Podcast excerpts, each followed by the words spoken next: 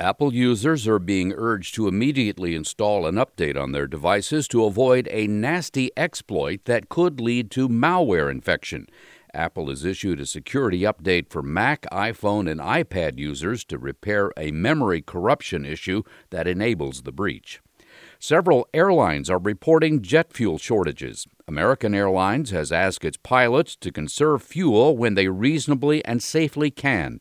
The airline said it may have to add some additional stopovers on flights if the fuel shortage caused by transportation bottlenecks continues much longer.